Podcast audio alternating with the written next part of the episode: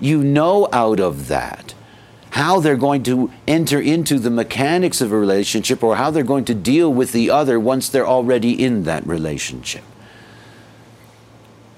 You know, if they find out that they are a manifester, then you know that all of their trouble is from the fact that they're not informing their partner about things they're about to do. You know, you can give them a strategy. You can say, look, you're going to take the pressure off yourself with your partner by simply telling your partner what you're going to do before you do it.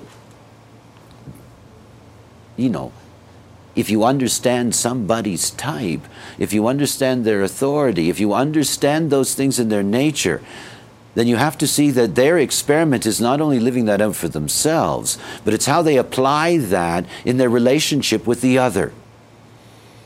See, everything about design is about that experiment. And if you don't have both partners ready to make that experiment, it's not going to work. You know, it's not going to work. I mean, it's one of my favorite jokes about design. You know, I can teach you until I'm dead. I probably will. But, you know, all this stuff I can tell you about, you know, it doesn't really matter. Not unless you're going to be a professional at this. Not unless you need to have that depth. But it's not about your life. You know, your life begins and ends with honoring your type. There is nothing else. And the whole thing to recognize about that is that no matter what I can teach you, no matter what is the ultimate perfection of you looking at your own design and seeing the potential that's there, that it comes out automatically if you're living out your type. Because that's the basis of it all. Then you're going to enter into things as you should, as you. As you. You know, that's the whole beauty of this process, is that you don't have to spend a lifetime in meditation. You know, you don't have to spend nine years, you know, educating yourself.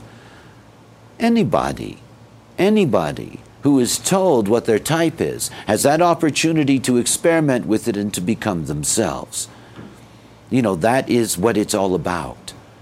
So when you're looking at two human beings and you're looking at the way that they come together and the way they deal with each other, the primary ingredient is going to be the type. And you have to be able to look at those two people and see, you know, how are those two types, whatever they may be, how are they going to mesh together? The other day, I made a joke about, you know, two generators living together. How do they do that? Right? And of course, one of the things to recognize all the time is that, number one, we are not in any kind of isolation here. We're in a program. And the moment that you bring two people together, you have all kinds of complex activation and definition. And when you add the program to that, the vast majority of generators who are together, for example, are manifestors when they're in each other's aura. You know, it's very different. And the whole thing about two generators